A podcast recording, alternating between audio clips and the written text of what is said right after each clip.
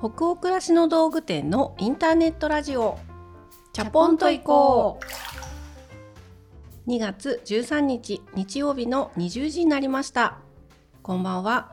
北欧暮らしの道具店店長の佐藤とスタッフの吉部こと青木がお送りします。インターネットラジオチャポンと行こうでは明日から平日が始まるなぁという気分を皆さんからのお便りをもとに一緒にお風呂に浸かっているようなトークを繰り広げながらチャポンと緩めるラジオ番組です。各週日曜日に放送しています。さあ2月13日ということでこの収録をしているのは1月の終わりぐらいはい。なんですけど、ちょっと前ですね。つい先日、無事に100夜を記念した生ライブ配信。はい。YouTube と Instagram でね待機して見てくださった皆様、本当にありがとうございありがとうましたございました。その時あの見れなかったっていう方も100夜の1月30日に放送した回でダイジェストの映像だったりとかライブのアーカイブねお楽しみいただけましたでしょうかね。明日でしょうかね。ね。えいやーどうでした？吉部さん。いやもう最初にマスク外して登場するところをマスクして登場しちゃったりとかっていうところでテンパり具合はねお分かりいただけるかなと思うんですけれどなんか。なんかすごい。私がねはい。本当にあの最初から私が吹き出しちゃってるんですよね。あそうそうチャポンと行こうっていうタイトルコールで、はい。本当に吉部に言いたいのは吉部のせいではい。私があの最初言えずに もう笑いが出ちゃって最初から涙ぐむっていう状態になったのは本当に吉部さんでして。なんでかな。その登場する前にマスク外さなきゃいけなかったじゃないですか。うんうん。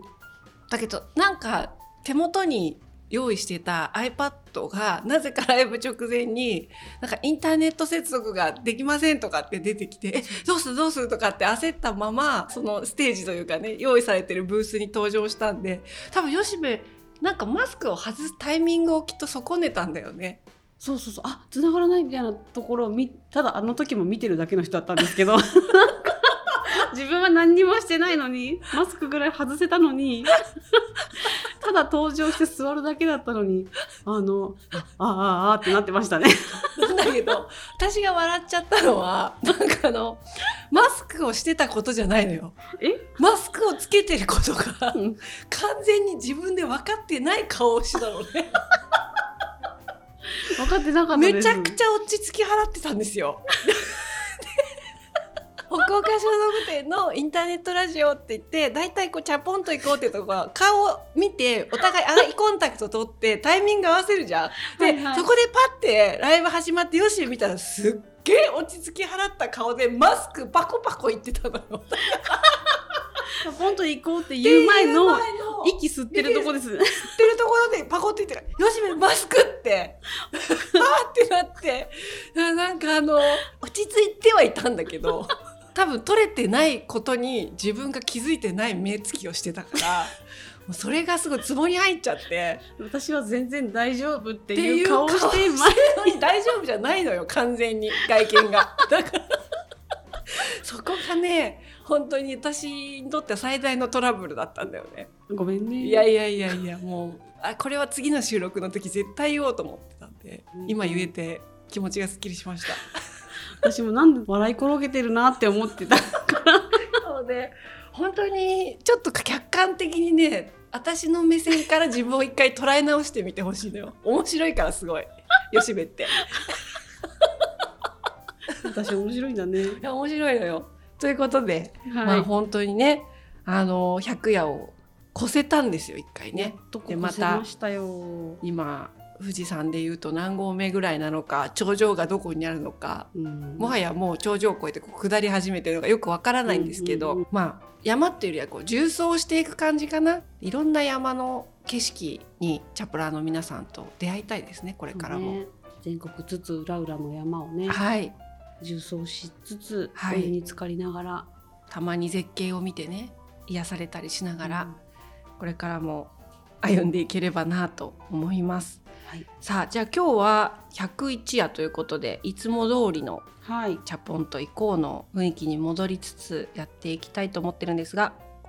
そう今回からあの100夜でもお伝えしましたけれどもクリエイティブキービキービジュアルが変更になったんですよね。そう。アニメーション作家イラストレーターの大桃洋介さんが、えっと描いてくださった絵をねうん、元にした「チャポンと行こう」っていうロゴとかはい。Spotify とかに出るアイコンだったりとか、まあ、あと YouTube でご覧いただいている方は私たちの音声だけがこれからも聞こえてくると思うんですけどその間に YouTube の画面がアニメーションでちょっと動くっていうねはい。夜の街っていうのかなうんいろんなマンションの中でチャポンというこう聞きながらお風呂入ってる人がいたり料理してる人がいたりっていう感じが今のチャポラーさんと心境が重なるこうアニメーションになるといいなと思って作っていただいたのでぜひそれを見ながら聞きながらなんか映像の世界も引き込まれて楽しんで今まで以上にいただけると嬉しいなと思いますね。はい、はい YouTube の方もぜひ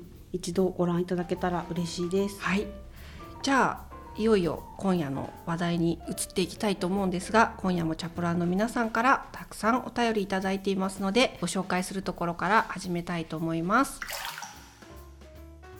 北海道にお住まいのラジオネーム冬レモンさんからのお便りです。100回記念の生配信ドキドキしながら楽しんでお聞きしました。リアルタイムで会話が聞けてなんだかお二人がとても身近に感じて嬉しかったです。リスナーの方のコメントも興味深く読みました。同じ時間を共有できてみんな仲間って勝手に感じていました。ぜひチャポイコグッズも作ってほしいです。できればさりげなく身につけられるものピンバッジとかハンカチとか知っている人が見ればわかるものでどこかで見かけてチャポイコ仲間に会ってみたいなと思っています。次回の配信も楽しみにしてます。はい冬レモンさん北海道ということでね。雪が降っているでしょうね、今ね。ね。えありがとうごあざいます。ます。100回記念のライブ配信参加してくださったということですよ。ありがたいですうね、ん。そしてみんなで みんなと同じ時間を共有できて仲間って勝手に感じていました、なんかそういうお声も多かったなって思いましたね。本当にその後も私も自分たちが一番ライブ中コメントを全部読めなかったじゃないですか。そうなんですよ。それだけが多分うちの会社のスタッフのみんなでライブ参加してくれてた人はやっぱりすごくこうお客さんと交流できた気がしてすごく有意義だったって言ってくれてたじゃないですか。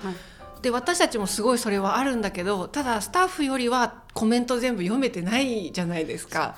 だからどうだったんだろうっていうねそっち側の臨場感をねそう。経験してみたかったですね。そうなんです。ただ本当にその後だから私も結構ツイッターだったりとか、インスタグラムとか、まあ、あとはお便りフォームとかにライブ配信の感想を送ってくださってる方も多くって、どんな時間だって感じてくださったんだろうっていう振り返るためうん。にいろいろこう見てたんですけど、ほとんどの方がやっぱりそのチャポラーさんとつながれたっていうことがうん。すごい嬉しかったって言ってくれてる方多くって、なんかそういうのもみんな温かくていい方が多いっていうことが分かったっていうことが嬉しかったって言ってくれてる人も多くって、なんか私たちはいつもお便りでそれ味わってるから、うんあそっか今度はそれがチャポラーさんとかが広く知る機会になったんだなって、あの日のコメントは私たち全部追えなかったけど、うん。逆に私たちが頂いてる特権というかね幸せって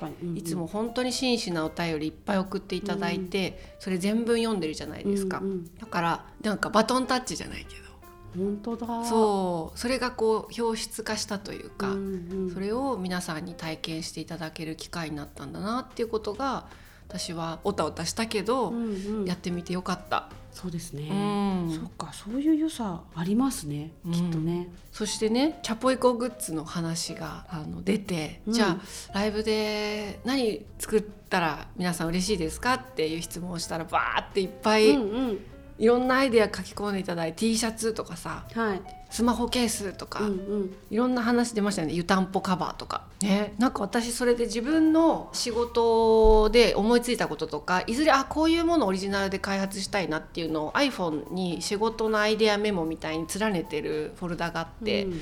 そこにすぐにチャポイコグッズとか、うんうん。いつか LINE でチャポイコを聞いてる人同士が送り合うと気づけるスタンプみたいなのとかああいいなと思って、うん。すぐメモしました。なのでちょっとお約束はできないんですけどいつかチャポンと行こうにまつわる何かオリジナルのグッズなりがうん。お客様にご紹介できるようにしたいよね。スタンプそういえば作りたいっていうかうん欲しいかも、使いたいかも。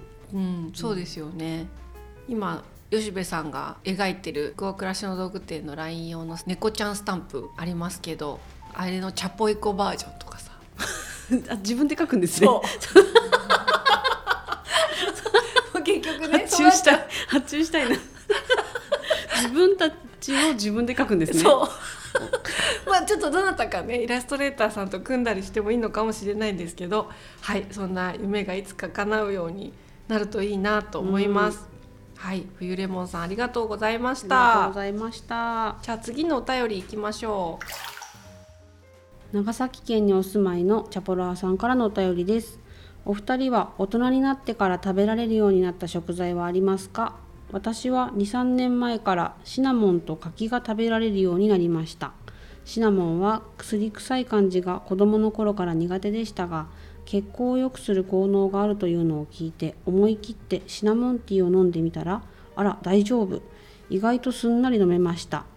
柿はなんとなく味が嫌いだったのですがある時大量にいただいて柿好きの夫のためにせっせと剥いてあげていた時にちょっとだけ切れ端を食べてみたらあら美味しい。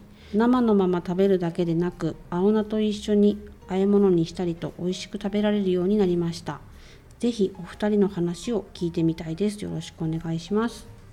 はい。うん。長崎県にお住まいのチャポラーさんということでありがとうございありがとうますございます。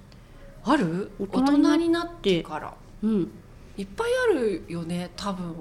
食わず嫌い的なことですよね、そういうことですよね。私ね、うん。家庭で出てくるもので苦手だなって思ったことがないんですよ。なかったんですよね。あ自分のその実家で暮らしていた頃ってこと、うんうん。子供時代とか少女時代？ないなと思ってて唯一食べたらあの具合が悪くなるみたいな食品があって、うん。それが牛肉だったんですよね。で牛肉食べると本当にもうなんかちょっと活動が停止するレベルで苦手だったんですけど大人になって30代越してからうん。美味しいって食べれるようになったんですよ。えーなんかそれはでも体質の変化とかもあるのかね、ですかね、うん、その時の体の状態との相性みたいなうんのが、うん不思議ですよね。今はほら週一で食べたいぐらいの、確かにね、うん。正義の話とかしたもんね。そうそう。なるほど。牛肉意外そういう肉の中でも私なんだろうな。あれかな。貝類かも。貝系？はいはいだからしじみとかあさりとか、うん。貝ってなんかえ美味しいのってやっぱ子供の頃思う見た目だったので、あのすっごい綺麗にお味噌汁の中でも残してうん。より分けたりして歯でこしてね。そう歯でこうして。で親がそのお味噌汁茶碗とかに残してるからそれをきれいになんか身だけ食べてくれたりとかして、牡蠣とかさ軒並み会計はお寿司屋さんとか家族で行っても避けてたね。うーん。だからお寿司屋さんとか行っても赤貝とかさ、はい。会計でいいネタあると積極的に注文するようになったのって40過ぎてからかも。え本当にうん。最近ですね、その近年ですね。アサリとかハマグリとかさ、うん。しじみとかさそういうのは全然食べれるようになってたし、うんうん。美味しいなって思うし好きな貝とかあったよ。でも、やっぱり握ってくれるお寿司屋さん行った時にうん。最初に大体私アジとかマダイとかそういうのから1貫目行くんだけど、2貫目ぐらいに貝を挟めるようになってきた、へえ、うん。じゃあ楽しみが広がったね。そうだね。鳥貝とか、うん。めっちゃ美味しいじゃん。コリコリしてて歯ごたえよくて。だからまだあるかもよ。案外そういう嫌いとかではないけどあえて積極的に頼んでないみたいなものが、まだ46になったけどこれからもある気がするからうん本当に何事もそうだけどなんか人生って本当決めつけられないよね。決めつけられない。あとまだこう思いつかないけど触れ合ってないだけで知らないとかも、うん。まあ、未だにいっぱいありそうだなと思ってて。そうだよね。いや47都道府県日本あるけど、うん。私なんかほとんど行ったことないとこほとんどなのね。私もです。だから行ったことないところみたいなのっうんうん。て食べ物と一緒でいっぱいあるから、うん。そういうところでその郷土料理とか？ね食べたいよえーこんねな、美味しい食べ物が日本にあったんすかみたいなのとかもやってみたい。あやりたい、うん、そう。なのでまだまだねなんかそういうものと出会っていきたいよね。うん、と話がちょっと広がってしまいましたけど私たちはそんな感じです。チャプラーの皆さんもお便りで教えていただけたら嬉しいです。その他にもたくさんのお便り本当にありがとうございました。ライブ配信のご感想もねたくさんお便りフォームにいただいてまして本当に嬉しく拝見をしております。それでは本日のテーマに行きたいと思います。東京都にお住まいのラジオネームチューリップさんからのお便りです。私は自分のペースを乱されることがとても苦手です。仕事中はあからさまに嫌な顔はしてないはずですが問題はプライベートの時間です。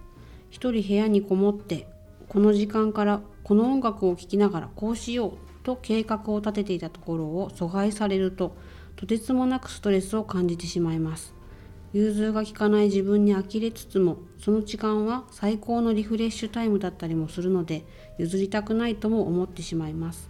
今は実家なので家族に甘えつつ話しかけないでオーラを全開にすることもできますが新しいパートナーと暮らすことになれば最初は特にそうもいかない日が出てくると思っています。誰かと暮らしていく中で自分のペースを今は守りたいんだという時の工夫そうはいかなかった時の心の持ち方やペースの取り戻し方などお二人が日頃やってらっしゃることがあればお聞かせいただけたら幸いです。うんなるほどチューリップさん今ご実家で暮らしされてるということなんですかねうんうん。自分のペースを乱されるってまあしょっちゅうありますよね、うん、特にプライベート。そうですね。逆に家族のプライベートな時間を壊しちゃう時もあるよね、自分が。そう乱しちゃう側になってることもあるよね、そうだからお互い様だったりもするんだよね。うん。確かに、どうしてる？もうえ。例えばこのチューリップさんのような状況ってただ週末とか平日の夜とかーあいろいろ終わらせてよしゆっくりするぞとか、うん。今日はもう今週大変だったから絶対自分の時間をここで取りたいとか思ってる時に、そうもいかない状況が勃発したとか、子供めっちゃ騒ぎ出したとか、うん。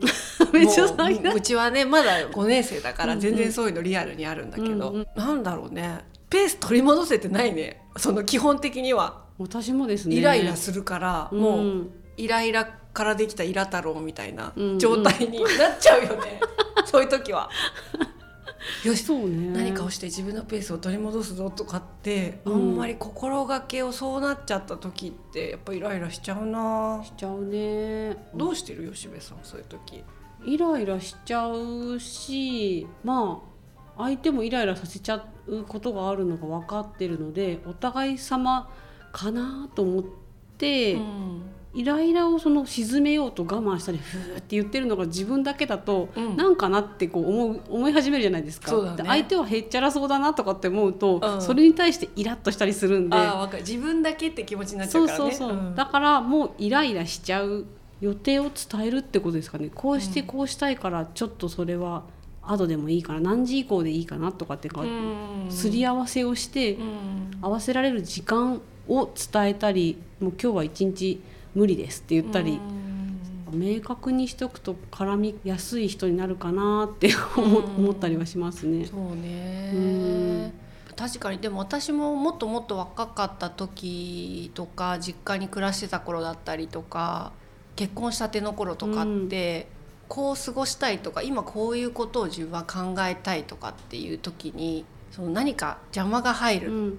ペースを乱されるっていうことに対してのストレスって、まあ、もしかしたら今よりずっと大きかったかもしれないな。うんうんうん。それは仕事中とかでもそうで今って基本イレギュラーしか起きないじゃない、うん。日中も。はい。だから、まあ、ある意味訓練されて慣れてきてるってところあると思うんですけど、うんうん。やっぱそうじゃなかった会社作った頃ってこのチューリップさんは仕事ではなんとか頑張れてるんですけどっておっしゃってるのが本当すごいなと思うんだけど、私仕事でも頑張れてなかったっていうか、うんうん。そのやっぱイライラが出ちゃってたシーンとかもあると思うんですよね。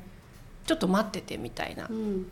今ちょっと自分はこれをやってるから後でねとかってスタッフとかにも言ってしまってた時代ってあったんじゃないかなって思うし、だから今、まあ、そこからさらに年を重ねたりいろんな仕事プライベートともに経験をさせてもらうようになって自分のペースを乱されるっていうことについての体制みたいなものも、昔よりはやっぱりついてきているような気がしていて、まずその別に乱されてイライラすることは当然だよねって思うようになったっていうのも一つかも。ああね、人間だしっていうね、お互いに人間だし。人間だしさっき吉部さんも言ったけど自分がその乱す側になってることも、うん、スタッフに対しても家族に対してもあるわけだし、うん、お互い様だっていう気持ちとかあんまりそのイラついてしまったことを後でくよくよ反省するっていうことを昔ほどしなくなってるとかもあるから総合的に割と体勢がついてるっていう状態になったりもしてるのかな。なんかそんな気がする。ね、うん、なんかある？自分のそのペースをさ、うん、大事にするために日頃から心がけてることとか。うん、もうそれはね、うん、よく寝る。あ睡眠か。もうよく寝て毎日疲れてると余裕がないなって思うじゃないですか。気になることいっぱいあるけどでもまずは気持ちをリセットするためにこうほっこりした動画も見たいけどまずは寝るみたいな。寝ないことにはご機嫌にしたいと思っても体力がないとできないのでとりあえず元気でよく寝れてるとおのずとなんかゆとりじゃないですけどね。いっぱい食べなくていいけど適量食べてちゃんと寝るっていうのがなんか案外一番効くなって思います。なるほど。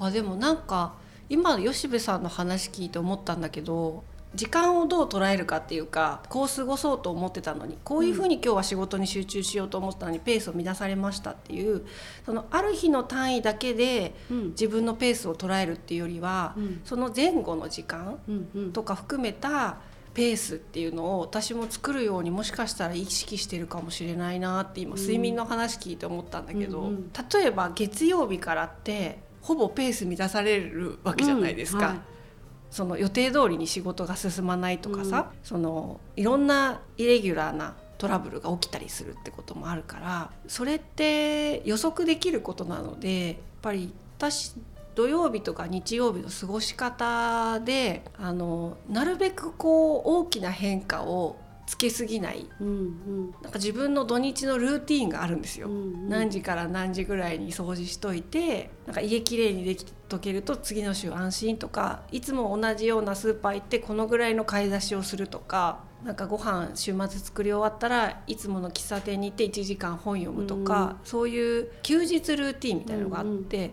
あとは夜のうちに次の日のお味噌汁を平日作っておくとか、睡眠もそうだよね。体調のメンテだったりそういうのをやってるのもある時ペースが乱されたっていうことが起きた時にそこまでその余裕をなくさないでいられるように、うん。うん、少し先に余白を作っとくっていう準備をしてるのかもって思った。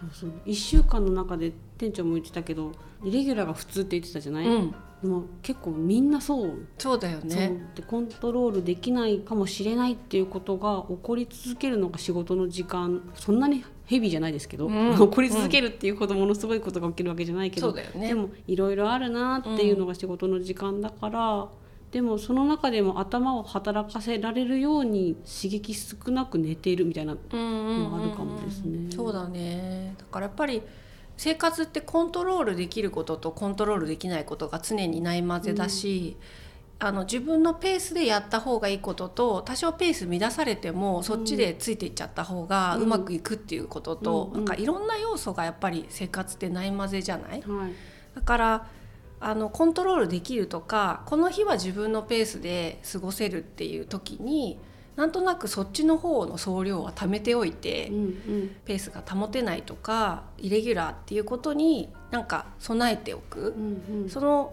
メモリーが溢れてもなんかコントロールできてることの総量との貯金で、うん、なんかうまくやりくりできるみたいな状態を無意識のうちに作っているかもしれない。そうだね。あとそのイレギュラーなことさえも私を助けてくれるっていうか、うんうん、っていうとなんかその持ちつ持たれつ感があるというか、ね、イレギュラーなことについても。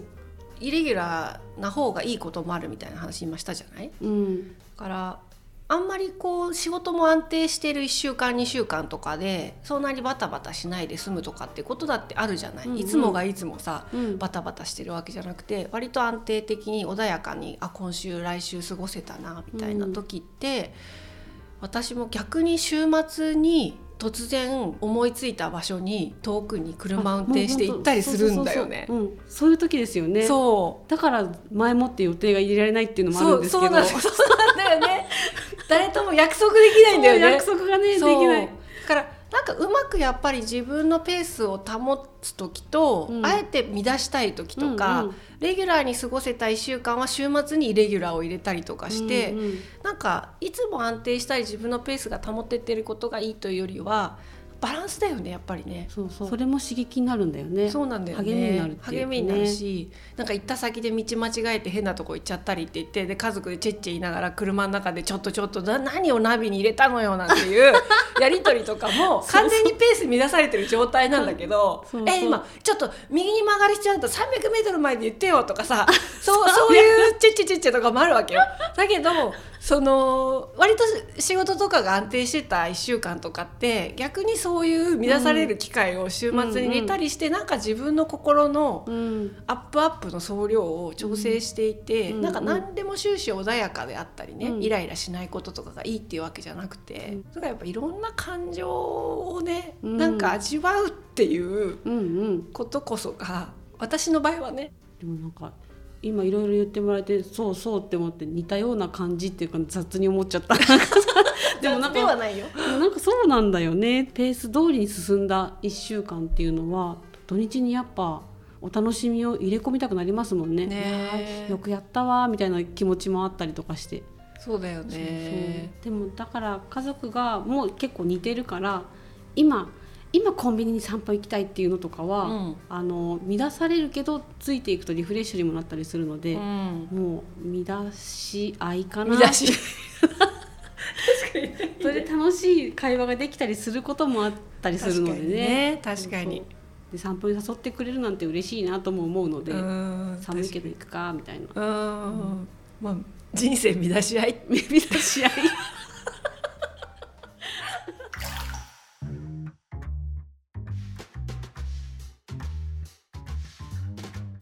私もなんかあのインスタグラムとかでさうん。いろんな、まあ、アカウントフォローしたりとかたまに広告でなんか絶景露天風呂とかさ、うん。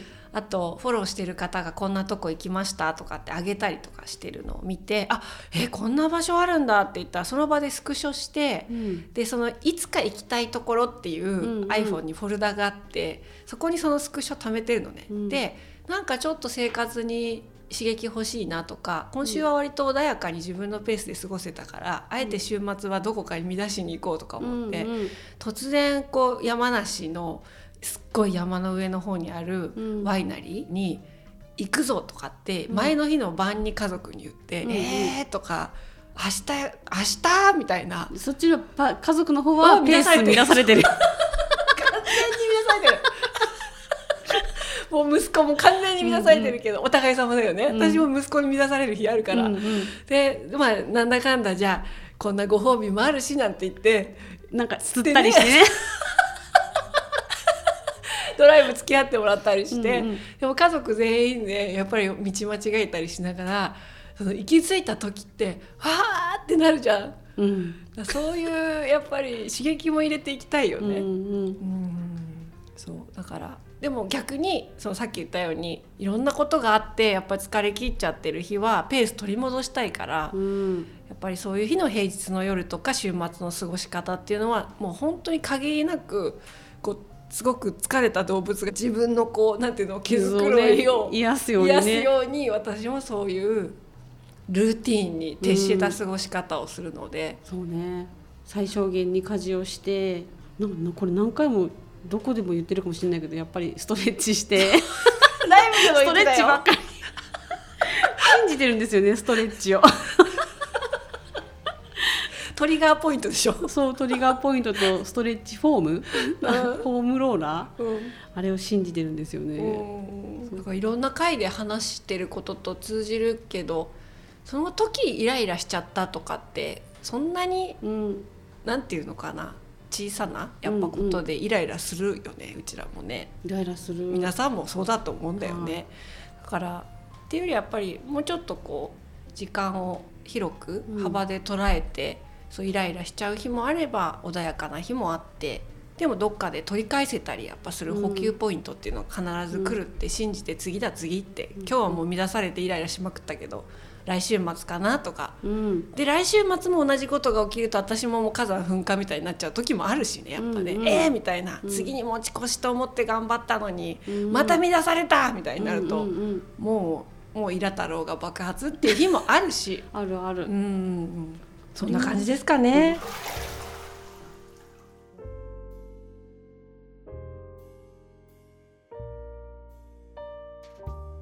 えー今夜のインターネットラジオチャポンと移行は本日ここまでになります。皆さんお湯加減いかがでしたでしょうか？101夜の配信でしたが吉部さん今夜の温度お願いします。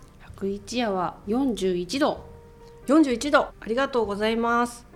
では皆さんの気分が今日も少しでも緩まると嬉しいです番組は北欧暮らしの道具店のサイト上やアプリに加えてえ YouTube や Spotify など合計7カ所で配信をしております。